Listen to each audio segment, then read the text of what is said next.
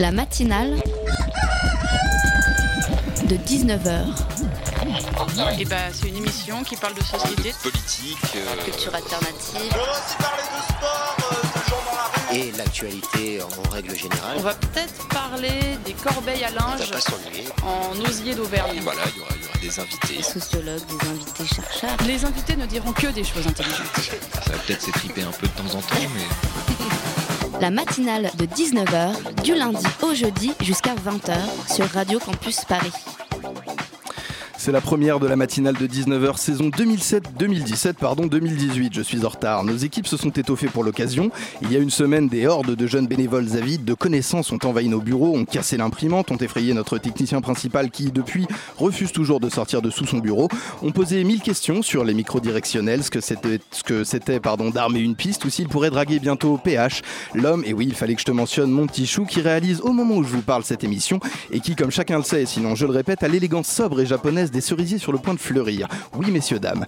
Comme chaque année, depuis bien avant que je ne vienne traîner mes guêtres apeurées au jupon de la patronne, des dizaines de personnes terriblement mal payées vont tâcher pendant un an de vous présenter des sujets qui valent le coup d'être traités avec le temps qu'on pourra, dans les conditions qu'on pourra, avec les hésitations, les savonnages, comme les comédiens aiment à appeler ces erreurs de langage, les invités passionnants mais qui bégayent. Ça arrive et ça fout le bordel dans tous mes minutages, mais avec quand même l'envie de vous dire deux, trois petits mots sur la société qui vous entoure, celle que vous oubliez de regarder dans les wagons du RER, celle qui défile sur les avenues en pensant à ce soir, aux courses, à leur couple et aux enfants, celle-là aussi qui parfois s'enflamme, souffre, invente, se débat pour tâcher de donner un sens à tout ce joli désastre. Au milieu de ces flâneurs angoissés et merveilleux, vous noterez peut-être en ouvrant l'œil que certains incorrigibles curieux ne peuvent s'empêcher de vous regarder, de tâcher de vous comprendre et de le raconter aux autres. Pardonnez-leur, ils ne peuvent pas faire autrement. Ce sont des journalistes qui cherchent à vous faire vivre le monde qui vous entoure.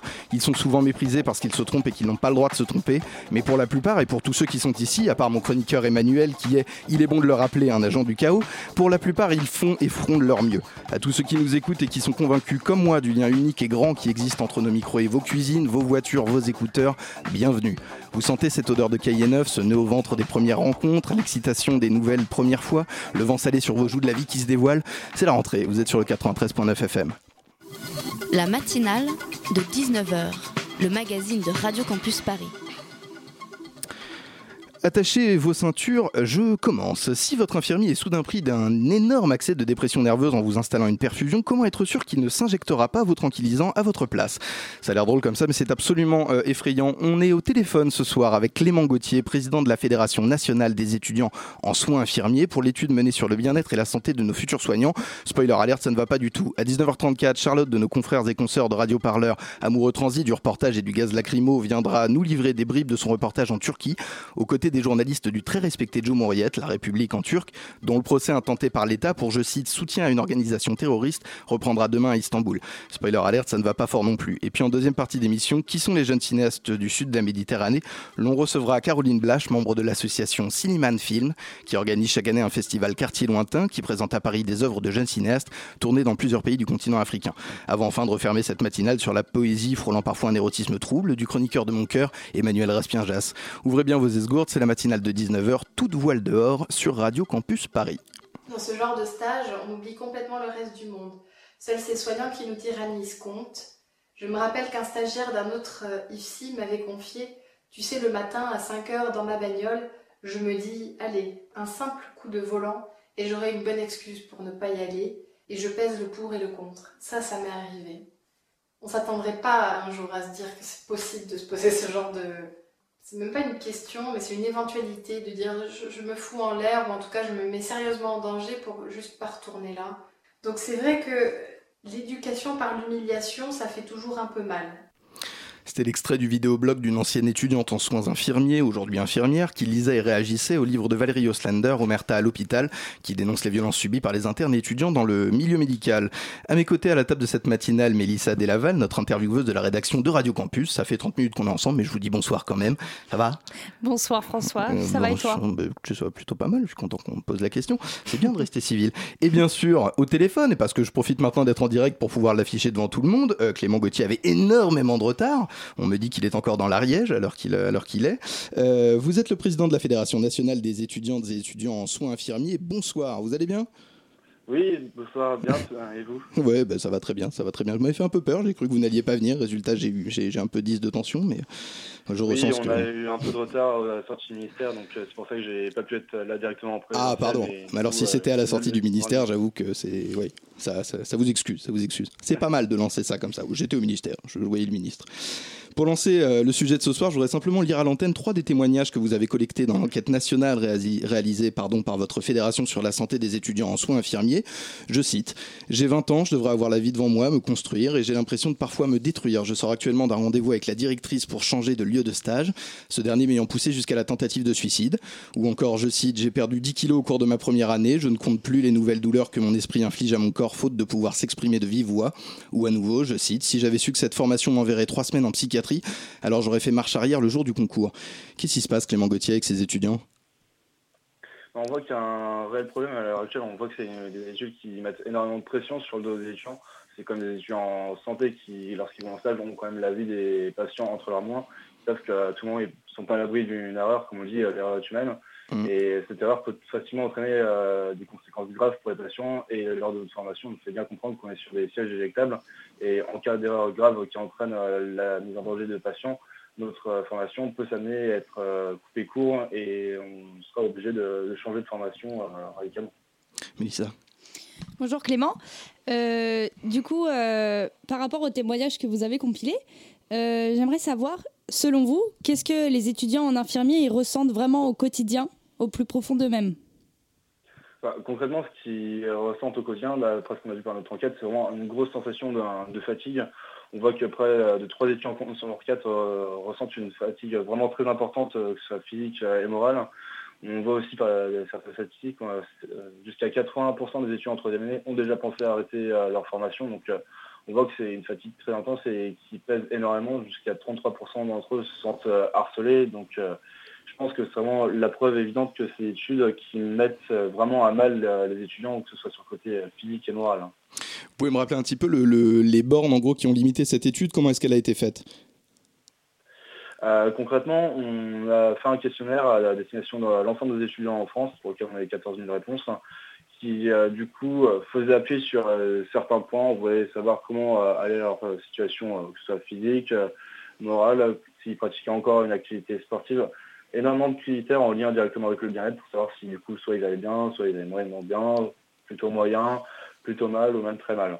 Donc euh, c'est vrai qu'on a eu euh, plusieurs réponses qui sont très différentes en fonction des sujets. Et c'est avec ça qu'on a pu tirer du coup les différentes conclusions. Voilà, donc euh, si vous pouvez me confirmer, de ce que je sais, la formation, elle se déroule en trois ans, c'est ça? Oui, tout à fait. Avec une période de cours et une période de stage sur dix semaines, c'est ça? Oui, tout à fait. On a des stages qui euh, sont de plus en plus importants au cours des années. euh, 15 semaines en première année, 20 en deuxième, puis 25 en troisième. D'accord. Et quand vous parlez d'harcèlement, quand vous parlez de, de stress euh, vraiment intense, est-ce que euh, on constate que que ce stress, euh, il est beaucoup plus présent pendant la période de cours ou pendant la période de stage? Là, actuellement, c'est beaucoup en période de stage qu'on nous a apporté ça, vu que c'est les périodes où on a plus de responsabilités et de poids sur les épaules. On sait que ça va de manière euh, graduée aussi. En première année, en général, on nous excuse d'être euh, assez euh, novices dans le domaine. Par contre, dès la troisième année, on attend, nous, à être les futurs collègues de demain et du coup, on attend, nous, de pouvoir vraiment être aussi compétents que les infirmières et infirmières des services. Alors vous-même, vous êtes président de la Fédération nationale des étudiants en soins infirmiers. Vous êtes, j'imagine, à moins d'être une fraude totale, vous avez été vous-même étudiant dans ces soins-là? Ou alors c'est comme ça, vous avez vu de la lumière et vous êtes rentré. Ouais, j'ai été étudiant, euh, moi aussi, je suis toujours à l'heure actuelle, bref, ma troisième année à Mm, d'accord. Et euh, ouais, c'est vrai que c'est, moi, je m'en sors quand même plutôt bien, mais j'ai vu beaucoup d'étudiants qui, euh, à côté de moi, ont eu beaucoup moins de chance et qui sont passés par euh, ces problèmes-là, ont été amenés, certains, à arrêter leur formation et d'autres Mm. euh, demander différents appels à l'aide. Ouais, alors ce que je voulais vous demander en fait, c'est simplement, étant donné que vous avez cette expérience-là, comment ça se passe quand on arrive, on commence son stage euh, et on pose euh, les pieds pour la première fois dans un CHU à Nantes, à Provins, je sais pas. Euh, Qu'est-ce qui se passe? Est-ce qu'on est pris en charge la première semaine? Comment vous-même vous l'avez vécu? Et des expériences que vous avez collectées Comment est-ce que les gens le vivent? Bah, concrètement, c'est très disparate. Il n'y a pas vraiment de cadrage national par rapport à ça. Certains centres de soins accueillent avec un tuteur de stage dès le premier jour les étudiants, lui font faire un petit peu le tour du service, l'accompagnent du coup dans tout ce qui est la découverte de ce milieu, et d'autres lieux ne le font absolument pas. À l'heure actuelle, on travaille beaucoup sur la problématique et la thématique des tuteurs de stage. Oui, j'allais vous en parler. il existe une formation, mais qui n'est pas obligatoire et qu'on souhaite rendre vraiment obligatoire parce qu'à l'heure actuelle, n'importe qui peut se considérer être tuteur de stage et accompagner les étudiants. On voit que certains services qui mettent à cœur de développer ce système-là, mais d'autres n'ayant pas les moyens nécessaires le laissent complètement tomber. Il y a des chiffres, il y a des études sur euh, les services qui mettent en place un réel accompagnement des, euh, jeunes stagiaires quand ils commencent. On voit qu'il y a un changement, une amélioration euh, nous, personnellement, on n'a pas d'études directement sur ça. Après, il faudra plus s'en renseigner du côté de l'adresse. Hein, bah oui, mais alors vous êtes, euh, moi, c'est, moi, je vous ai vous, mon vieux. Alors, euh, si vous voulez, je... c'est à vous que je pose les questions. Voilà. Malheureusement, non, nous, on n'a pas fait d'études en lien avec ça. D'accord. Et d'après les différents retours qu'on a eu des étudiants, ils se sont sentis beaucoup plus accompagnés et beaucoup plus aidés dans les stages quand ils avaient une personne qui était dédiée à ça et qui avait du temps dédié pour l'accompagnement de ces étudiants. Hmm, d'accord, Mélissa. D'accord. Et euh, comment dire euh, Est-ce que vous pensez que, enfin, ces étudiants, ils se sentent plus persécutés, par exemple, par les patients ou par euh, l'équipe qui les encadre? Ouais, la principale cause du mal-être finalement dans ces dans ces semaines de stage, elle vient d'où? Justement, la problématique, c'est que ces étudiants ne sont pas persécutés directement par les patients, même si ça peut arriver, et la plupart du temps, c'est directement par les, les, équipes soignantes auxquelles ils ont affaire au quotidien. Donc ça encore, euh, c'est très disparate. On n'a pas de lieu ciblé où ça se passe toujours absolument mal ou d'autres où ça se passe toujours merveilleusement. C'est très en fonction euh, des personnes, mais c'est justement euh, cette pratique du fait que les équipes soignantes ne fassent pas directement attention à ces étudiants et que ces personnes qui sont censées être futurs soignants eux-mêmes sont maltraitées au cours de leur formation.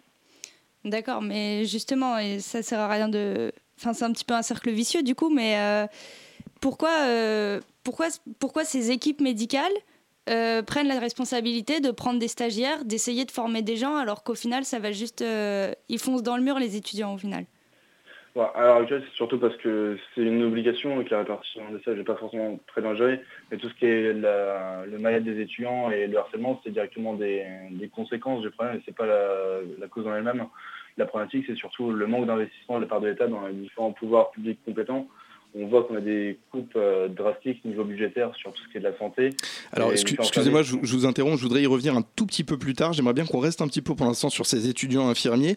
Euh, globalement, vous le dites dans votre rapport, mais j'aimerais bien qu'on puisse en parler un petit peu à l'antenne. La catégorie socioprofessionnelle de ces étudiants, ces, ces gens qui commencent d'où D'où est-ce qu'ils viennent? Euh, concrètement, ils viennent d'énormément de milieux différents. On a la chance d'avoir un panel assez varié à l'heure actuelle. après, il faut savoir que nous, on passe par un système de concours qui est compliqué pour les étudiants qui euh, ont des difficultés financières. Mhm. À l'heure actuelle, euh, on voit dans les, cours, on a un public euh, d'étudiants qui va de 18 à jusqu'à 54 ans, on peut dire en moyenne. Donc il y a beaucoup d'autres personnes qui sont en reconversion professionnelle et qui se réorientent vers ces formations-là.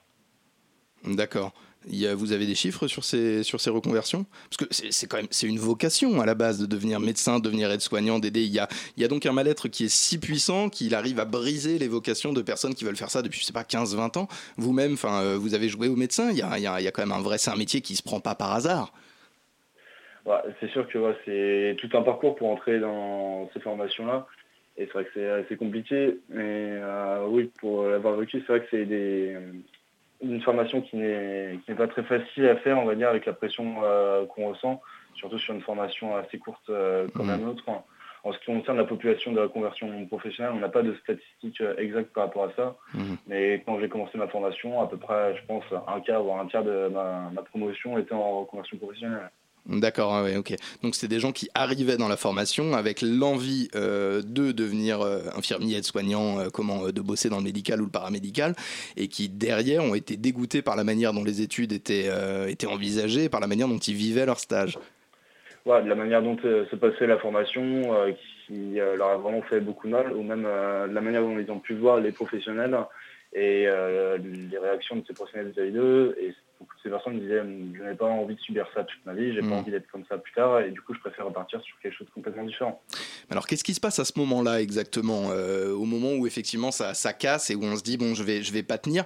Il y a plusieurs réactions euh, à adopter. J'ai lu dans euh, comment le, le rapport que vous avez publié avec la Fédération nationale des étudiants en soins infirmiers qu'il y avait augmentation de bah, ça peut être de l'alcoolémie, la prise de prise de, de drogue, ce qui est très mal. je le- je- J'en profite d'être à l'antenne pour le rappeler. Euh, vous pouvez nous, raconter un peu ça? Euh, ça, on n'a pas directement beaucoup de témoignages liés à ça, mais c'est vrai que c'est une étude qu'on a vue euh, avec l'avancement de la formation. Beaucoup plus de, personnes qui sont entrées en formation ont été amenées à consommer plus régulièrement soit de l'alcool, soit du tabac, soit même de la drogue, comme vous l'avez dit, ou même des médicaments psychotropes, notamment des anxiolytiques. On a jusqu'à 20% des étudiants qui sont consommateurs d'anxiolytiques au cours de leur formation. D'accord, on se prend une, petite pause, Clément Gauthier. euh, on revient avec vous juste derrière, vous ne raccrochez pas. Euh, c'est l'heure d'écouter des gens talentueux jouer de jolies choses sur des machins branchés. On revient dans 3-4 minutes si vous êtes sage.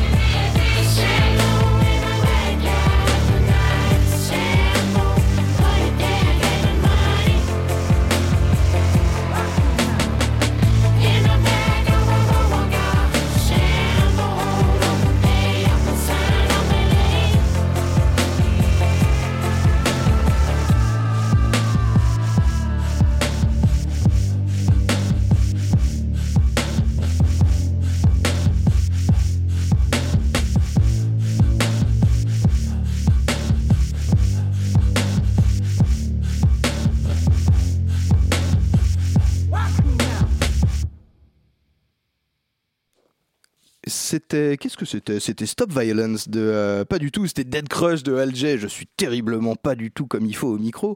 Euh, sur le 93.9 FM, vous écoutez la matinale de 19h et on fait ce qu'on peut, bon sang. La matinale de 19h, le magazine de Radio Campus Paris. Alors, euh, leur enquête le prouve à l'aide de, de chiffres alarmants. Les futures infirmières et les infirmiers de ce pays vont mal. Toujours à nos côtés euh, au téléphone, Bah oui. nous avons Clément Gauthier, le président de la Fédération nationale des étudiants en soins infirmiers. Vous êtes là, Clément? Oui, toujours là. Ça tombe bien. Alors du coup, euh, juste avant cette euh, petite euh, pause musicale, euh, vous nous parliez donc de votre en- de votre euh, de votre enquête dans laquelle euh, on a euh, appris avec regret que les étudiants infirmiers euh, partaient plus maintenant sur de beaucoup de consommation de drogue, voire euh, de conduite en état d'ivresse. Vous, vous avez des chiffres là-dessus? Euh, oui, tout à fait, c'est les chiffres qui avaient été évoqués. On voit jusqu'à 22% des étudiants qui euh, consomment de la drogue. Vingt- Après, 22%. c'est des chiffres- Ça, Ouais, fait, ça fait un bon euh, peu, des- ça. Des chiffres qui sont euh, variés en fonction euh, des substances euh, consommées. On Ouais. a même des étudiants qui sont amenés à consommer euh, différentes euh, substances médicamenteuses, euh, psychotropes, notamment des anxiolytiques. D'accord. hein. Qui sont disponibles au CHU ou euh, qui se procurent euh, Comment est-ce qu'on. Je sais pas, vous avez des numéros? Pardon, je devrais pas demander ça, mais, mais c'est quand même Alors, furieux ça. On n'a pas d'informations directement de, de où ils se procurent ces, substances, que ce soit de manière légale sur prescription ou alors Ouais. directement dans les centres hospitaliers. Ouais, ouais.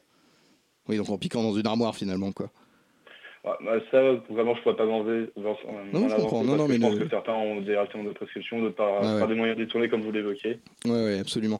Euh, J'aimerais parler un petit peu de, de la situation euh, financière de ces étudiants, parce que toutes ces causes-là, tous ces problèmes qui effectivement peuvent amener à de la dépression nerveuse, à de la prise de drogue, etc., c'est aussi à la base un problème qui est financier. Dans les chiffres que vous communiquez, on relève quand même que 26,8% des étudiants sont forcés de reporter leur formation à cause de problèmes financiers. C'est un quart de tous les futurs infirmiers de France euh, qui annulent ou ajournent leurs études parce que le, le- le- le portefeuille est vide, c'est ça? Oui, tout à fait. Et puis on voit même que sur les étudiants en formation, il y en a jusqu'à 50% d'entre eux qui estiment être en mauvaise situation financière. Donc c'est des chiffres euh, totalement alarmants. Et on voit qu'on a une euh, population étudiante qui est extrêmement précarisée lors de cette formation. Alors c'est quoi une for- c'est quoi une mauvaise situation financière selon vous? Alors, concrètement, ça c'est appréciation elle, mais nous on voit qu'on a beaucoup de, discuté, notamment dès l'entrée en formation, vu les concours qu'on passe. C'est quand même un concours euh, qui est payant jusqu'à une centaine d'euros à chaque fois. Mhm. C'est vrai que ça, ça oblige à entraîner des frais, non seulement pour les concours, mais aussi pour les déplacements dès qu'il y en a euh, plus loin. Donc euh, c'est pour ça que dès le début de la formation, ça met énormément de difficultés. Après, on a de, différentes problématiques au niveau des bourses. Beaucoup d'entre elles qui sont gérées par la région euh, sont versées euh, très en retard pour les étudiants. Certains doivent, avoir, euh, doivent attendre plusieurs semaines, voire plusieurs mois avant euh, d'avoir le, le versement de ces bourses. C'est pour ça qu'on essaie de demander euh, le transfert de compétences euh, au niveau des aides sociales de la région vers le CNUS. Donc de la région jusqu'au CRU, c'est ça Parce que pour l'instant, il est géré par les collectivités territoriales et ça, ça viendrait au niveau de l'État jusqu'au CRUS. Voilà, c'est ça. Actuellement, c'est géré directement par les régions. Donc c'est pour ça que les étudiants en soins infirmiers n'ont pas directement accès aux bourses du CRUS, ni au logement du CRUS, ni aux différentes aides spécifiques euh, liées à cet acteur-là. Mais ces étudiants, Clément, euh, ils sont payés pendant leur stage, leur période de stage? Alors, ils sont indemnisés au cours de euh, ces périodes de stage. hein. Là, c'est une indemnisation qui a été euh, réévaluée euh, il y a très peu. Mais malheureusement, ces étudiants ont quand même euh, beaucoup de difficultés euh, financières. On voit qu'il y a beaucoup de régions qui reviennent à l'heure actuelle sur le financement des étudiants en promotion professionnelle, des étudiants qui sont justement en reconversion, qui sont financés par des employeurs et qui, à l'heure actuelle, sont délaissés par énormément de, de régions et de collectivités territoriales.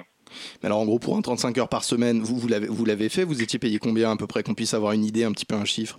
Moi, quand j'ai commencé ma formation en première année, j'étais indemnisé à, à la hauteur de 23 euros par semaine. D'accord. Ce qui fait, ce qui fait rien du tout. Est-ce que quelqu'un sait faire des Ouais. mathématiques dans ce studio? Parce que par mois à peu près, on, on- ça fait quoi? Ça fait 23 fois 4, Et c'est ça? Il a dit indemnisé, pas payé. Oui, d'ailleurs, euh, c'est oui, je on, a noté que vous avez dit indemnisé et pas, pas payé parce que c'est pas vraiment payé. Vous êtes indemnisé au lance-pierre un peu. ouais. C'est ça, parce qu'à moins d'un euro l'heure, euh, on ne peut pas vraiment estimer ça comme Oui, je pense. oui, clairement, c'est presque million à ce niveau-là. ouais. Et d'ailleurs, ça, ça le devient vu la, vu la détresse dans laquelle se retrouvent les, les- les- les étudiants euh, infirmiers. Et donc le, le, le Crous, on pourrait penser que ces étudiants ont accès euh, au Crous, à un restaurant universitaire, à quelque chose, etc. Mais le problème, c'est que vous, vous, disiez dans votre rapport qu'ils ne sont pas partout sur le, sur le territoire, que ça dépend. Enfin, c'est pas, qu'est-ce que c'est que ce foutoir en gros? Voilà, c'est ça. Depuis peu, il y a eu euh, quelques circulaires qui sont sortis pour euh, obliger euh, les restaurants universitaires à délivrer des, cartes étudiantes euh, du CRUS aux étudiants sans infirmiers qui font la demande pour pouvoir euh, y avoir la restauration adaptée. Mais par contre, euh, les étudiants sans infirmiers et les étudiants en formation sanitaire essentielle de manière plus générale, que ce soit les étudiants en ergo, en kiné, en psychomote, n'ont pas accès à l'ensemble euh, des prestations euh, du CRUS. Ils passent très loin sur la liste au niveau des logements. Ils n'ont pas accès aux différentes aides sociales qui vont avec. La plupart du temps, ils sont sur des sites très délocalisés des universités où il y a très peu de vie étudiante, où il n'y a pas de cité universitaire, de restauration, que ce soit cafétéria ou rue directement. Et c'est pour ça que pour ces étudiants, c'est très compliqué d'avoir les aides sociales allouées euh, qui vont euh, faire en sorte qu'ils peuvent passer une bonne formation. D'accord. Est-ce que les déplacements sont indemnisés au moins s'il faut faire peut-être 25 minutes de caisse pour pouvoir aller manger dans un restaurant universitaire, ça c'est indemnisé ou même pas? Non, absolument pas. D'accord, donc vous pouvez aussi bien y aller en roller, ouais, d'accord. Voilà, c'est ça. Ok. Il y a, il y a aussi, euh, je, je voulais y venir, il y a un épuisement qui est psychologique euh, chez, chez, les, chez les étudiants. Euh, Est-ce que vous avez quelques chiffres là-dessus? Ouais, euh, concrètement, euh, l'épuisement psy- psychologique va en général aussi avec euh, euh, l'épuisement physique. Mhm. Et comme je l'ai dit au tout début, jusqu'à 80% des étudiants qui euh, pensent arrêter leur formation, c'est quand même pas un chiffre qui est anodin. C'est énorme. Avec le harcèlement de la part des équipes soignantes qui vivent en plus, c'est vrai que c'est une pression très forte et une grande détresse qu'on ressent chez ces étudiants. Oui, effectivement. Alors, bon, euh, j'aimerais, qu'on parle un petit peu maintenant, mais euh, rap- rapidement, enfin, on va essayer d'y consacrer quand même un peu de temps. Qu'est-ce qu'on fait là? On a vu qu'on a une situation qui est extrêmement complexe. On a vu qu'il y a des étudiants qui sont pas vraiment pris en charge par les aides sociales de l'État, euh, qui euh, sont dans des études qui sont longues avec des concours éprouvants, etc., qui galèrent. Comment est-ce qu'on peut apporter une réponse? Quelles sont les réponses que vous, en tant euh, qu'association, vous essayez d'y apporter? Et surtout, qui peut faire quoi? C'est-à-dire que quel est le pouvoir de l'État dans cette affaire? Et sous quelles conditions? Et comment est-ce qu'il peut intervenir finalement? Concrètement, à l'heure actuelle, on a besoin d'un réinvestissement majeur de la part de l'État dans les différents pouvoirs publics, que ce soit les différents ministères par exemple. C'est pour ça qu'on euh, demande toujours l'investissement supplémentaire d'un- ministère de l'Enseignement supérieur et de la Recherche également. Parce qu'à l'heure actuelle, nos étudiants ne sont pas intégrés dans les universités, donc ils n'ont pas accès aux différents services universitaires, que ce soit le service de sport, le service de santé, qui sont euh, malheureusement inaccessibles pour euh, ces étudiants. C'est pour ça qu'on demande l'intégration universitaire pour l'ensemble des formations sanitaires et sociales. Cette intégration ne va pas se faire d'elle-même, il a besoin de moyens financiers derrière. Donc euh, c'est pour ça qu'on a besoin de cet investissement. On demande aussi de la création d'un observatoire du bien-être des étudiants en santé. D'autres études pour les étudiants en médecine ou les internes en médecine ont été démontrées que malheureusement c'est aussi des populations extrêmement euh, frappées par euh, cette détresse au cours de leur formation. C'est pour ça qu'on demande la création d'une instance compétente qui puisse faire des rapports et aussi agir lorsqu'il y a des étudiants qui sont dans des situations exceptionnelles et victimes de harcèlement ou autres au cours de leur formation. D'accord. Et précédemment, donc vous nous disiez que vous étiez euh, justement au ministère. Donc, euh, on voudrait savoir, est-ce que vous avez pu rencontrer quelqu'un, peut-être euh, la ministre de la Santé? Est-ce que vous vous sentez écouté? Voilà, euh, malheureusement, ce rendez-vous au ministère de la Santé, c'était pour un autre sujet, c'était pour tout ce qui est de l'entrée euh, en formation pour les différentes formations de santé. Là, actuellement, on était en train de re- redemander un rendez-vous euh, directement avec la ministre. Actuellement, on nous a proposé Mhm. Un rendez-vous commun avec euh, différents conseillers euh, des ministres euh, du ministère de l'Enseignement supérieur et du ministère de la Santé, qu'on va essayer de fixer dans les plus brefs délais. Mais on demande encore à rencontrer en personne la ministre pour faire prendre conscience de l'ampleur du problème. On a aussi commencé à avoir quelques rendez-vous avec les députés, notamment Olivier Véran la semaine dernière, qui est du coup rapporteur du PLFSS et euh, la personne en charge de la commission des affaires sociales à l'Assemblée nationale. D'accord, je, vous pose une, je vous pose, pardon, excusez-moi, je vous coupe, je vous pose une dernière question, euh, Clément, avant, avant de vous relâcher. Euh, en gros, s'il y avait une mesure euh, qui, qui pourrait essayer de rétablir un petit peu les choses, d'améliorer un peu la situation actuelle de ces étudiants, ce que vous allez proposer finalement si vous réussissez à décrocher votre, votre entretien avec le ministre très rapidement, mais ce serait quoi? Bah, concrètement, malheureusement, on peut pas dire qu'il n'y ait qu'une seule mesure qui soit miracle et qui puisse... Non, mais Votre euh, préféré, euh, Clément, votre préféré Ouais, euh, concrètement, on va vraiment se tabler sur euh, quatre mesures, comme je dis, l'intégration universitaire en lien avec le ministère de l'Enseignement supérieur, Mhm. le transfert des aides sociales vers le CNUS, hein, l'observatoire du bien-être étudiant et aussi euh, la réforme de la formation des tuteurs de stage. Très bien, bah, merci à vous Clément Gauthier. Je le rappelle, vous êtes le président de la Fédération nationale des étudiants en soins infirmiers. Vous êtes la seule en France hein, qui représente et documente les étudiants et leur situation dans le cadre de, de- cet apprentissage. Heureusement que vous êtes là. Euh, vous avez des événements prévus prochainement? Euh, très prochainement, on va avoir notre euh, congrès national qui est ouvert à l'ensemble des étudiants en soins infirmiers qui se déroulera à Lyon du 16 au 19 novembre hein, et euh, qui sera du coup ouvert. On devrait avoir à peu près euh, 230 places pour les étudiants, je pense. Eh ben merci, on retient la date. Merci aussi à Mélissa Delaval, journaliste à la rédaction de Radio Campus Paris, d'avoir mené cette interview. Elle est 5 minutes de musique, hein, ça peut pas nous faire de mal. Vous êtes sur le 93.9 FM. Non-violence.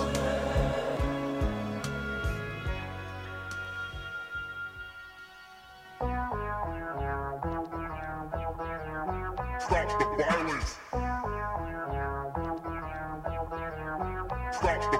If the prisons and the drugs don't get us bullets or rid us of the disenfranchised, money and lies, pulling wool over eyes, we flocking the sheep. Only choice is stay woke or eternally sleep. Families weep and grieve for the ones that was lost. NRA pay accountants just to tally the cost. Politicians line pockets when they fill up the jails. Watch the judge get complicit, that's how evil prevails. Black sales for the pirates doing white collar crime. Stole millions, got convicted, never did any time. March on to the beat of this drum. No matter the break seems, we still can't escape this slump. Hum a tune or a spiritual. Scratch off the cereal. Blood stain the black on the streets of imperials. Justice is rarely found anywhere in this town. So we pulling out stops to shut them down. It's all wound tighter than the rattlesnake's coil. Ain't no telling what can happen when the blood start to boil. Till your roots stay loyal. We dying for change. Seen the corner get sprayed for debts and dice games. The same grimy hands count the blood money. Can't launder the cash. The funds is too crummy. We all stuck deep in this dirt. Can we get out from underneath the villains dealing this hurt? Come on. The streets stay popping and the kids still dropping. Let's pause for a minute just. When the feds come knocking, can they hold the gun cocking? Everybody, let me hear you. Let's. When the streets stay popping and the kids still dropping, let's pause for a minute just. When the cops come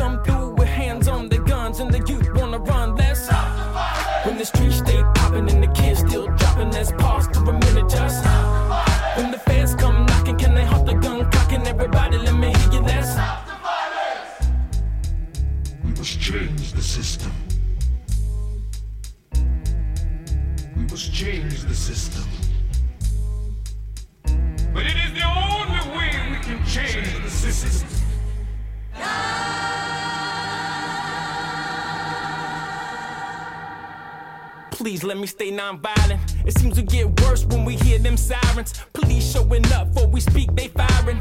Really no surprise when it's thugs they hiring. Excuse me if I struck some nerves. Seeing that badge ain't really here to protect and serve. Some are good, some are bad, some are skimming our bags. Others scheming on a plot that turn our riches to rags. Toe tags get tallied from Tallahassee to Cali. It's the peace in the valleys of dealing dope in the alleys. Cities is rotten gritty, product is nothing pretty. Situation is shitty, they plotting to snatch the kitty, and there ain't no way out of this game. Parents matriculated the status till they treat us the same. When it rains, then it pours, always gunning for yours. Them boys is rolling thick like glass in liquor stores and chicken shacks and hoods, pushing poisonous goods when it really ain't enough to give the best that you could. Would've died for a piece of the prize. Too many deceased for pushing peace, see the hate in their eyes. Wise up for the system, decide your time's up. Had enough of them holding us down, let's rise up. And that's word to my G's, cause we moving in silence. Point them things down and put it into the violence. And the streets stay popping and the kids still dropping, let's pause for a minute just. stop the violence. When the feds come knocking, can they hold the gun cocking? Everybody, let me hear you, let's. stop the violence. When the streets stay popping and the kids still dropping, let's pause for a minute just. stop the violence. When the cops come through with hands on their guns and the youth wanna run, Stop the Violence de Guts sur Radio Campus Paris. Il est 19h33 et 38 secondes. La matinale de 19h, le magazine de Radio Campus Paris. Direction la Turquie à présent. Ce sont 17 journalistes qui comparaissent au tribunal d'Istanbul en ce moment même. Ils sont jugés dans le cadre du, procès pardon, de Cumhuriyet, le plus grand quotidien d'opposition turque. Charlotte, tu étais sur place le 11 septembre dernier pour différents médias, dont Radio Parleur. Oui, tout à fait. On était sur place. Alors, on n'était pas dans le tribunal, le tribunal de Silivri, où se déroule le procès. On était dans les locaux du journal, car le tribunal est très loin. C'est très difficile d'accéder au procès. Il est très, très. euh, Il y a beaucoup de gens qui veulent rentrer dans la cour de justice. Alors ce procès aussi, il est, il est très compliqué. Aujourd'hui, il reprend. Il a repris à 14h30, donc on peut s'imaginer en ce moment même qu'il y a des audiences qui ont lieu. Souvent, il termine très tard également. Euh, le 11 septembre, donc, Il y a eu juste une audience toute la journée qui a été remise au 25, Mhm. donc il s'est pas vraiment passé grand-chose. Euh, donc, qu'est-ce que c'est que le Cumhuriyet déjà? Donc, c'est un journal turc, un journal qui est très important en Turquie. Il a été fondé en 1924, donc un an après la fondation de la République. Cumhuriyet voulant dire la République. Tout à fait. Absolument.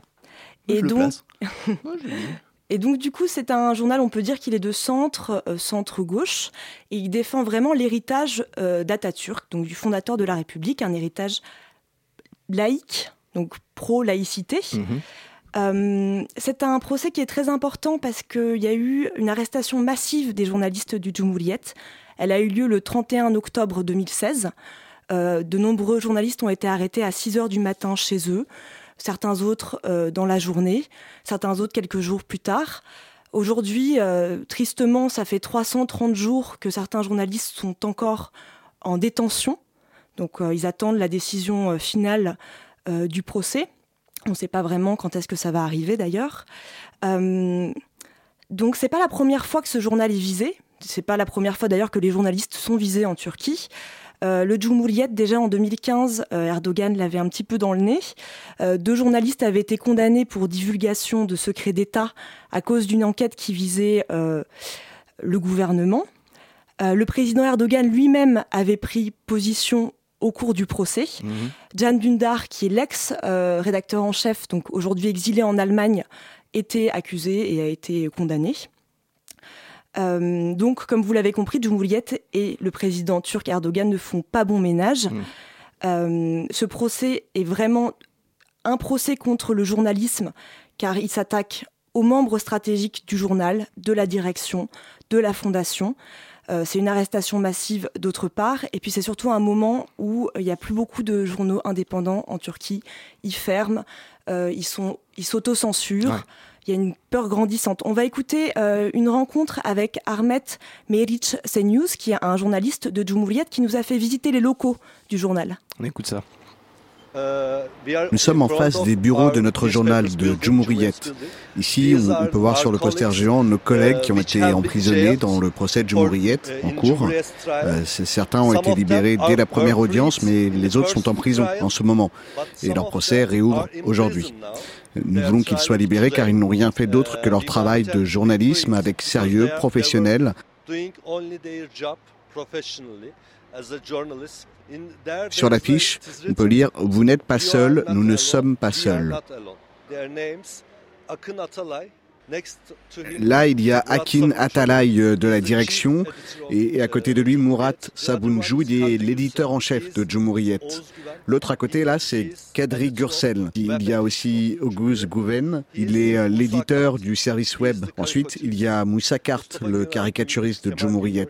Et puis à côté encore, il y a Mustafa Kemal Gungor, et puis euh, il y a Hakan Kara, Under Çelik et aussi Ahmed Çik. Euh, Ahmed, c'est un reporter de Cumhuriyet, c'est un reporter star en, Turquie, un des meilleurs, et il a écrit un livre sur la confrérie de Fethullah Gulen, un des livres phares hein, sur cette organisation, et il a été emprisonné par cette même confrérie. Mais maintenant, il est en prison et l'AKP, le, le parti d'Erdogan, le soupçonne de collaborer avec Fethullah Gulen alors qu'il l'avait mis en prison. Donc, il l'accuse d'être un sympathisant de Fethullah Gulen et aussi euh, d'être un soutien du PKK et puis aussi du DHKPC. Mais ces trois organisations sont toutes ennemies les unes des autres. Donc, comme vous avez pu l'entendre, les chefs d'accusation sont très contradictoires. Ils sont accusés de soutenir des organisations terroristes Ouais. qui n'ont pas d'affinité entre eux, Oui, au contraire, qui sont même euh, opposés. Euh, c'est vraiment symptomatique d'ailleurs euh, des procès qu'il y a contre les journalistes, contre les membres d'ONG, euh, depuis le coup d'État manqué qui s'est passé donc il y a un an, le 15 juillet euh, 2016, il y a un peu Mhm. plus d'un an. On leur reproche souvent parce qu'ils ont téléphoné, euh, notamment là pour, euh, pour ce procès, c'est le cas. hein. on reproche à des journalistes d'avoir téléphoné à des gens qui avaient l'application Bylock, qui est aussi accusée d'être une application cryptée utilisée par des gulenistes. Un peu comme un télégramme, euh, la- la- l'application qu'on utilise ici en France. Exactement. D'accord. C'est comme si du jour au lendemain, on se faisait arrêter euh, pour avoir Telegram ou pour avoir téléphoné à quelqu'un qui avait Telegram. Donc c'est encore pire. Euh, Donc il y a vraiment une dérive autoritaire d'Erdogan qui va vraiment dans tous les milieux et le journalisme en est une des grandes cibles. Euh, on parle de points de non-retour parfois. Euh, on a eu un entretien avec Oya Baydar, qui est une écrivaine qui est très connue en Turquie, qui est la compagne d'Aydın Engin, qui est l'un des accusés du procès. Euh, elle nous parle de l'arbitraire qui règne dans le palais de justice, dans les palais de justice en Turquie. Extrait de notre entretien. Qu'est-ce que ça veut dire un pouvoir autocratique? Ça veut dire que euh, n'importe quel jour, à n'importe quel moment, tout peut arriver? Oui, oui, c'est dur à dire, mais c'est comme ça. Euh, quand je dis l'arbitraire, c'est l'arbitraire qui règne en Turquie, je veux dire ça. À tout moment, vous pouvez être arrêté, euh, on peut confisquer vos biens, ça aussi, ça arrive, et tout le reste. Et toujours, il y a un prétexte, euh, vous êtes membre ou bien pas membre, mais quand même, vous soutenez les organisations terroristes comme FETÖ, Fethullah Gulen, ou bien c'est PKK, toujours. Les juges ont peur. Ils savent très bien, mieux que moi, que ce procès ne tient pas. Il n'y a rien. Ils savent très bien ça. Mais ils ont peur. Petit rappel avant de vous, vous libérer, Charlotte Loubureau, le journaliste français, a été lui-même libéré après 52 jours de détention en, en, Turquie, mais il reste plus de 166 journalistes incarcérés dans le pays, euh, turcs, kurdes et même européens, ce qui en fait pour Reporters sans frontières, ça date euh, d'un journal de décembre 2016, je cite, la plus grande prison du monde pour les journalistes. Merci Charlotte. Je le rappelle, un reportage de 15 minutes sur le sujet du procès du journal Jumhuriyet sera disponible demain sur le bien nommé site de Radio Parleur, www.radioparleur, tout. La matinale de 19h, le magazine de Radio Campus Paris. Du lundi au jeudi jusqu'à 20h. Xenia Ivanova de la rédaction de Radio Campus Paris s'est glissée dans ce studio. Elle m'accompagnera pour poser quelques questions à une autre personne qui s'est glissée dans le studio. Comme quoi, c'est une véritable passoire ici. Caroline Blage, vous venez de nous rejoindre. Bonsoir. Bonsoir. Vous faites partie de l'association Cinéman Film qui organise la quatrième édition du festival Quartier Lointain. Euh, la soirée de lancement, c'est demain, mardi 26 septembre, à partir de 20h au, oui, au MK de Beaubourg. Au MK de Beaubourg. Et l'on pourra visionner cinq courts-métrages euh, tournés sur le continent africain ou euh, dans ses diasporas.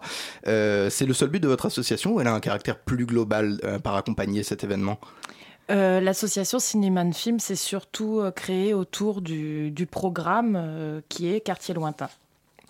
D'accord. Euh, le festival se réunit pour la quatrième fois, c'est ça le, le... C'est là. Alors c'est pas un festival, c'est un programme alors, itinérant. Alors un on programme commence. itinérant. Voilà, qui a Très été bien. euh, créé à l'initiative de la journaliste cinéma franco-burkinabé Claire Diao, qui est aussi l'auteur d'un livre aux éditions Vauvert qui s'appelle Double Vague, Qui, qui, est sort- présidente de l'association. qui est elle présidente de l'association, qui voyage souvent dans des euh, festivals donc panafricains de Tunisie à Ouagadougou, donc au Burkina Faso ou en Afrique du Sud, mais aussi à Toronto ou d'autres festivals comme Africa Camera euh, à Berlin.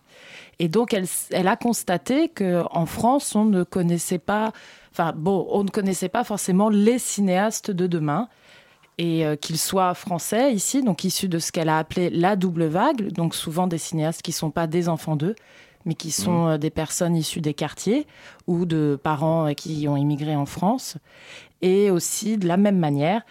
euh, ces cinéastes africains de demain, mais qui, peuvent être, euh, comme là, cette année, euh, d'Égypte, d'Afrique du Sud euh, ou du Rwanda. Xenia. Oui, bonsoir tout le monde. Bonsoir. Ça va? Oui, Oui, oui, bah, ça je suis content de vous avoir, ça me fait plaisir. Alors, vous allez présenter cinq films africains. Est-ce que vous pouvez les présenter euh, Nous dire un petit peu comment Ah, vous les avez. Et pourquoi, en fait, ce focus sur les pays africains? Pourquoi le focus sur les pays africains? C'est comme je l'expliquais, euh, ce programme euh, a été créé par Claire Diao, qui donc, elle, est une spécialiste euh, de cinéma dit africain. Voilà, parce qu'il faut toujours mettre les cinémas dans des cases.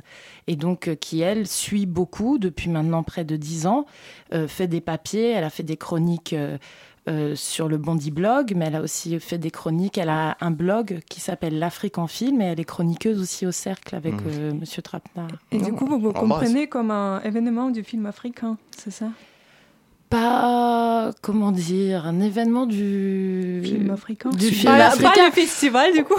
Oui, voilà. Non, l'idée c'est de de, C'est de poser une référence et de dire, voilà, voilà, on- de montrer euh, qui seront les cinéastes de demain. Par exemple, dans la la deuxième saison, qui était déjà une saison panafricaine, euh, qui avait pour thème l'enfance, il y avait un film de Cédric Ido qui s'appelait euh, Touaga sur l'histoire d'un petit garçon euh, sous le sans charisme, euh, fou euh, d'un super-héros, etc., dans les rues de Ouagadougou, qui avait beaucoup, beaucoup plu, qui a tourné, entre autres, grâce à Quartier Lointain. Et Cédric Ido a réalisé un film qui est sorti cet été, qui s'appelle La vie de château à Paris, sur la vie des coiffeurs et des rabatteurs dans le quartier de Château d'Eau, qui est un quartier africain en plein Paris. Voilà. Bien. Donc c'est un exemple de, c'est une manière de soutenir des cinéastes, de promouvoir leur travail, et en même temps, nous on, on diffuse dans des écoles, on diffuse dans des quartiers lointains, d'où le terme quartier lointain. Parce que euh, voilà, on va proposer des films, des courts métrages euh, dans des lycées dits de banlieue, ou aussi parfois euh, on va, grâce à une association comme les cinémas parisiens, on va euh, pouvoir montrer des films à des classes en plein Paris, au cinéma du Panthéon, des choses comme ça, et les professeurs réagir à travers ça. Comment est-ce que vous les repérez, ces jeunes réalisateurs? C'est au fil des voyages de, euh, De Claire Diao. Fait vraiment tout le boulot. Voilà, c'est la programmatrice, Ouais. et, euh, et nous, on l'épaule derrière comme on peut. Est-ce que vous y trouvez un point commun? Est-ce qu'il y a quelque chose qui, après le visionnage, donc là je le rappelle, vous avez des films qui viennent de, euh, de différents pays africains, je vais essayer de les dire sans regarder mes feuilles, vous avez l'Égypte, vous avez le Rwanda, vous avez Madagascar, vous avez la Libye et l'Afrique du Sud. Voilà, C'est ça, d'accord. Je suis assez fier de. J'aimerais qu'on m'applaudisse en régie d'ailleurs, un minimum de. Voilà. Maintenant, il faut dire Euh, tous les noms de chaque réalisateur. Eh bien, c'est la fin de cette émission. Merci à tous. Non, voilà, ce que je voulais savoir, c'est vous avez pu visionner tous ces films. Est-ce qu'il y a quelque chose qui transparaît? Est-ce qu'il y a une envie commune? Est-ce que, au contraire, vous avez voulu prendre, euh, enfin, je veux dire, entre l'Égypte et l'Afrique du Sud, il y a 7000 bornes à vol d'oiseau. Donc, euh, est-ce que, au contraire, vous, allez, vous, vous avez voulu montrer qu'il y avait euh, des, des- des réelles différences et pas cette espèce de stéréotype un peu européen de euh, l'Afrique, continent uni, euh, euh, où tout le monde pense la même chose Est-ce qu'il y a des exceptions? Est-ce qu'il y a des différences? Est-ce qu'il y a des similitudes? Euh, sur, euh, sur cette saison-là, l'idée c'était de, de montrer des films donc, autour d'une thématique qui est la justice. Chaque année, il y a une thématique. L'an dernier, c'était l'amour. Et, euh, et l'année d'avant, c'était la famille ou l'enfance. Donc à chaque fois, ça, ça évolue. Et, et l'idée, effectivement, c'est de montrer qu'il y a des espaces linguistiques différents en Afrique et que le ressenti ne va pas être le même en Égypte euh, qu'en Afrique du Sud. Après, le film euh, que les spectateurs et spectatrices vont voir demain euh, d'Afrique du Sud est un film très fictionnel, avec beaucoup de couleurs. Très. Après Wes Anderson, il y a un petit côté, Il y a un petit côté comme ça, euh, oui. de plans fixes comme ça avec Bravo, euh, du merci. parallélisme. Il est venu à mon aide. J'ai regardé Et, la euh, bande-annonce. Je ne rien dire. Et, euh, par, et, et par contre, le film égyptien est une adaptation de Tchekhov, comme un grand cinéaste africain sénégalais, Djibril Diop Mambéty, pouvait dans les années 90 adapter une, une pièce de théâtre suisse. Donc, c'est montrer que parfois, euh, on est en Afrique, mais des cinéastes africains peuvent très bien adapter à leur manière, avec leur point de vue, euh, quelque chose qui vient du répertoire européen ou américain qui est devenu ou même une asiatique. culture universelle. euh, Voilà, c'est ça, moment. voilà. Est-ce que vous attachez une importance particulière au format court? Oui, c'est un, c'est une programmation de courts métrages. L'idée, c'est de regrouper euh, quatre ou cinq courts métrages qui fassent le temps d'un long métrage et de tourner avec ces films les uns avec les autres. Et entre, euh, enfin, les spectateurs verront demain, mais entre, euh, entre chaque, euh, chaque film, on recontextualise le lieu et les langues qui sont parlées dans chaque pays. Il y a une carte d'Afrique. Et on met, voilà, ici on parle Kinyarwanda, ici on parle Zoulou, français, etc. Est-ce que c'est une bonne plateforme pour les réalisateurs et les artistes? Euh, dé- débutants dans le monde du cinéma Est-ce que vous avez des histoires du succès de dernière saison J'ai entendu parler d'un César, il y a une histoire comme Oui, ça à un moment. voilà. Vous pouvez peut-être nous en dire deux, trois mots. Ben, on a été, euh, enfin Claire euh, était, connaissait déjà Alice Diop, elle l'avait déjà interviewée euh, sur ses précédents projets, et, euh, et Alice lui avait montré euh, le, le, pro- le- le premier, la première ébauche de Vers la tendresse. Et euh, Claire avait tout fait pour que ce film-là soit diffusé dans la saison l'an dernier de, de Quartier Lointain. Et c'est vrai qu'on a été euh, les premiers à diffuser euh, vers la tendresse. Vous- avez un rôle de diffuseur, mais est-ce qu'il y a un rôle aussi en amont euh, des films Ou en tout cas, euh, est-ce que vous avez un rôle dans le financement? Est-ce qu'il peut y avoir une aide euh, Alors pas du de tout, on culture est complètement bénévole, on n'a aucune aide de rien, personne, et on fait ça à côté de nos propres activités, nos propres boulots. Et... Mais alors, qu'est-ce qu'ils vous disent ces C'est pour l'amour de l'art. C'est pour l'amour de l'art, bien sûr. Voilà. Qu'est-ce qu'ils vous disent ces réalisateurs Comment est-ce qu'en gros, c'est ça. Voilà, euh, comment est-ce qu'on finance un film au Rwanda? Comment on finance un film Ouais, au Rwanda J'imagine que le ministère de la Culture rwandaise n'est pas particulièrement. euh, je vais peut-être dire un truc, je, je- je vais me taire. Il y a, il y a- il y a- il y a- il y a beaucoup Oui, il y d'argent a, qui. non, il y a des écoles de cinéma en Alors, Afrique. euh, D'accord, voilà. mais euh, est-ce qu'il y a un budget euh, et qu'il y, a- il y a du financement Comment est-ce qu'on finance Eh ben là, je, je m'en remets à Claire Diao. Je suis Claire. collée en direct. Claire. Claire, c'est pas sympa. Ouais, C'est pas très sympa. Non. Eh bien, je pense Bien, que c'est non, très je ne connais- elle, est, elle est allée au Rwanda. Il y a un festival de films courts, d'ailleurs, euh, au Rwanda, qui, je crois, se tient euh, au mois d'avril, qui est assez important. Et euh, le Rwanda est un lieu anglophone, qui était francophone avant, mais maintenant Mm. c'est un pays anglophone, qui est, qui est devenu, euh, dans cette région-là, un pays très, très intéressant et important culturellement. D'accord. Voilà. Et Est-ce que pour vous, quand vous choisissez un film, est-ce que euh, qu'est-ce qu'il compte, la forme ou le contenu? Qu'est-ce qui est le plus important? Ben, on essaye, alors souvent on a des gros débats hein, là-dessus, euh, on essaye que les deux se, lisent bien et que tout se, se lit, euh, enfin dans tous les sens. Parce que euh, il est arrivé qu'on voit des choses très jolies mais qui soient un peu niaises ou des choses euh, euh, pas forcément jolies mais très très fortes. Et donc on essaye de, de mesurer les deux côtés. Voilà. Pourquoi la justice cette année? Je le rappelle, c'est le thème de. euh, Pourquoi est-ce que vous avez choisi la Pourquoi la justice justice? Eh bien parce que c'était euh, de, de- de- des films que Claire voyait euh, notamment euh, en boucle, notamment pour, euh, pour préparer aussi euh, le festival de, de court-métrage de, de Clermont-Ferrand. Et elle s'est rendue compte que, que la justice soit euh, sociale, familiale ou scolaire, c'était des, des- la justice au sens large ou même euh, dans le monde du travail et que ça se répétait dans les films, dans les courts-métrages. Vous, vous pourriez nous présenter un petit peu là, parce qu'il y a donc cinq films qui vont être diffusés demain à 20h au euh, MK2 Beaubourg. Ce qui est pas Euh, mal. Ce qui est pas mal. Parce que c'est pas bah tous ouais, les jours qu'on voit des films égyptiens, libyens, rwandais, malgaches et sud-africains en plein Paris au MK de Beaubourg. Absolument. Voilà. Vous, vous m'ôtez les mots de la bouche. Je vais rentrer chez moi. Voilà. Voilà, je, je- je- je voulais vous demander. Non, mais c'est parfait. Écoutez, allons-y. Faites mon boulot. Bah, très bien. Merci.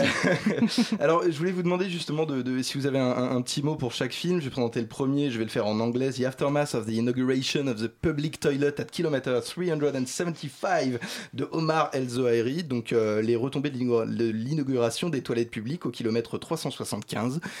De quoi ça parle? C'est une adaptation euh, d'une pièce de Tchekhov. Qui s'appelle Les toilettes publiques de Tchekhov, qu'on connaît bien.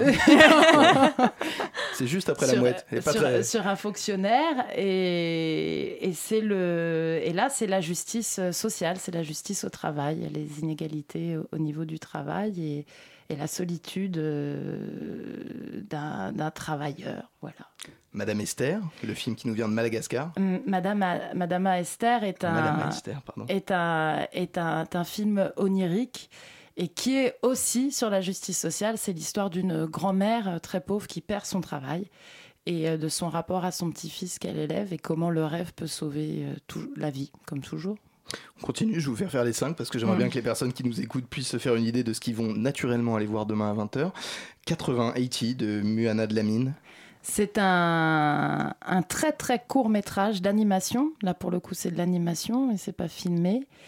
euh, qui, qui retrace la chute du pouvoir de Kadhafi à travers euh, l'histoire d'un prisonnier. C'est du documentaire, ça C'est euh, Documentaire, animation, ouais, mélangé. ouais. en création documentaire en même temps. hein, Mm. D'accord. Euh, Place for Myself de Marie-Clémentine Doussa Bejambo, qui est euh, le film rwandais.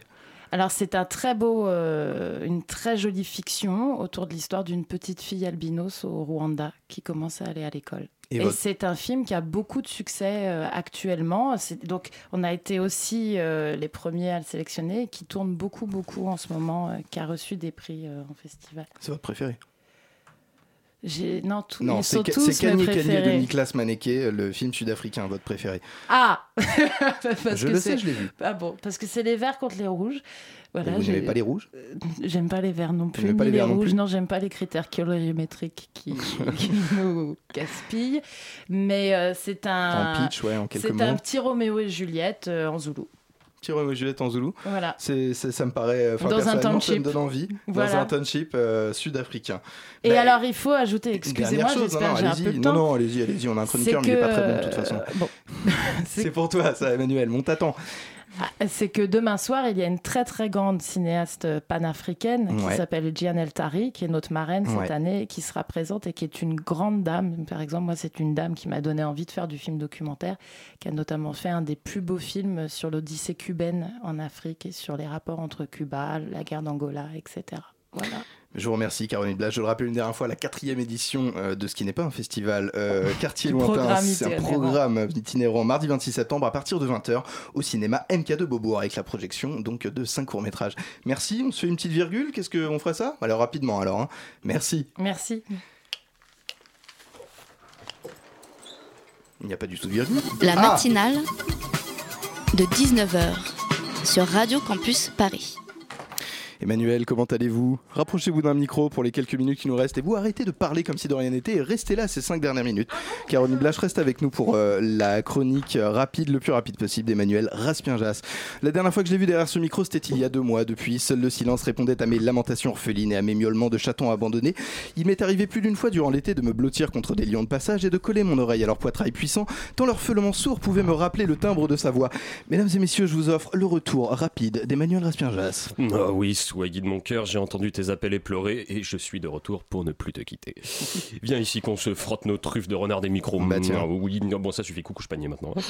Je suis de retour, disais-je, à, à quelques centimètres du battement de ton cœur, ce qui devrait me remplir de joie et pourtant je suis triste. Aussi triste qu'un Pierre Gattaz qui n'aurait pas réussi à humilier profs, chômeurs, étudiants et ouvriers avant son premier café. Oh. Triste car je reviens d'un recoin de France discret, ni perdu ni central, à une heure et demie de Paris, 45 minutes si c'est toi qui conduis. François. Oh, ça pas si vite que ça. Et, et que tu connais bien car. Permettons-nous cet entre-soi, ce coin, c'est chez toi, c'est ton pays, c'est ta campagne. J'ai nommé le petit village de Mont-sur-Montois en Seine-et-Marne. 37% 2002 pour le FN. Excellent. Et l'objet de ma tristesse, eh ben, donc c'est, il y en a un- le, le deuxième objet de ma tristesse, m'a bien séché là, c'est que j'y ai vu là-bas le caractère concret de la fin des contrats aidés, ce qui explique peut-être ce score que tu viens de donner. Ouais, donc les contrats aidés, vous savez, c'est ce débat qui a occupé notre temps de cerveau disponible en début de rentrée avant de laisser la place à un autre, parce que eh, c'est pas tout ça coco, mais il y a du sujet qui arrive, on a la PMA, le glyphosate, le penalty de Neymar et Cavani, allez bouge-toi de là que je m'y mette. Bref, ce petit village, 200, 300 habitants, dis-moi si je me trompe. 47 les jours de grande chaleur. Voilà. Euh, donc ce petit village est peut-être posé à l'ombre de la cité médiévale de Provins, classée au patrimoine mondial tout de même. Son vrai titre de gloire, c'est de posséder le plus petit cinéma d'Île-de-France, le 11 x 20 plus, plus 14. Oui, Mm. oui, c'est son nom. Faites chauffer Google et vous verrez comme il est beau avec ses 50 places calées au chausse-pied dans une ancienne ferme qui existait bien avant l'invention des frères Lumière entre clocher et champ. Un cinéma de poche, un petit terrier culturel où passaient les longues soirées d'automne à la chaleur de l'écran, euh, comme on tisonnait autrefois les bûches dans la cheminée. Un cinéma fondé, voilà 20 ans, par Michel Leclerc, vaillant octogénaire qu'on embrasse fort, qui après avoir bourlingué un demi-siècle comme réalisateur sur les chaînes du service public, s'est dit qu'il avait bien envie de regarder des films et surtout d'en montrer. 20 ans que ce ventre chaud existe et a permis au temps de passer un peu plus vite au rythme de 24 images secondes, 3 fois par jour, 5 jours sur 7 et en VO s'il vous plaît, parce qu'on ne plaisante pas avec ces choses-là. 20 ans que ces vieux murs tiennent bon, pris en étau entre les crises conjuguées du cinéma et du monde, et du monde agricole. Pardon. Comme un îlot préservé, presque un secret que seuls les initiés et les discrets s'échangent, aussi précieux que le coin à cèpe qu'on ne révèle qu'à la famille. Ah, et puis j'oubliais, parce que c'est presque trop beau pour être vrai, mais ce cinéma partage son espace avec un atelier de vitraux. De vitraux, donc 2000 ans d'histoire de l'art et de l'image sous la même charpente boisée du pays briard. C'est magnifique. Voilà, ça fait rêver. Hein. Et Ouais. croyez-moi, c'est encore plus joli à voir en vrai. et ben tout ça va disparaître. Voilà, tout ça va disparaître et pas plus tard que le 31 décembre au soir, parce que du haut de son Olympe élyséenne, notre Jupiter, roi, PDG, VRP, et puis incidemment président, a décidé que les contrats aidés, ces petits emplois, donc je le rappelle, à mi-temps ou trois quarts temps, pris en charge à 50% par l'État, étaient une enclume euh, attachée au cou de la France. On a tous entendu parler de cette mesure, Soyons honnêtes, on s'en est plus ou moins ému selon notre niveau de macronisme latent. On a fait confiance aux porte-parole de nos chapelles respectives, mais disons-le, tout ça est resté somme toute assez abstrait. Et pourtant, cette mesure balancée comme un amuse-bouche avant les grandes manœuvres réformatrices de l'automne concerne déjà directement Benoît, le projectionniste du 11 x 20 plus, puis, ah, plus 14, qui officie depuis 3 ans dans ce cocon. Si rien n'est fait, si aucune solution n'est trouvée, quand l'été reviendra l'année prochaine à Mont-sur-Montois, on remarquera qu'un petit arpent de terre sera resté gelé là où autrefois il y avait un cinéma, comme diront ceux qui voudront se souvenir. Alors Je- bien sûr, Je vais vous arrêter là, Emmanuel, parce qu'il est 19h59 et 07 secondes, mais le petit coin de terre euh, gelé, euh, c'est un petit coin de terre qui est dans mon cœur, et j'aimerais bien qu'il se passe euh, quelque chose rapidement à ce niveau-là. Merci, Emmanuel, navré de vous couper. Il me reste que quelques secondes pour remercier toutes les personnes qui ont fait cette émission avec moi. Je vais même pas les faire dans l'ordre. On va même pas faire de passerelle avec. euh, on va même pas faire. Vous voulez une passerelle? On a, on a 30 secondes. Dites-moi comment vous allez. Non, il n'y a pas de passerelle, très bien. Bah écoutez, euh, j'ai plus qu'à vous dire qu'on va être diffusé demain à 13h sur la radio numérique terrestre et que vous pouvez nous retrouver sur tous les réseaux sociaux de France et de Navarre. C'était la première matinale euh, de la saison, chaotique mais heureuse. On vous laisse. C'était la matinale, à plus tard les compañeros.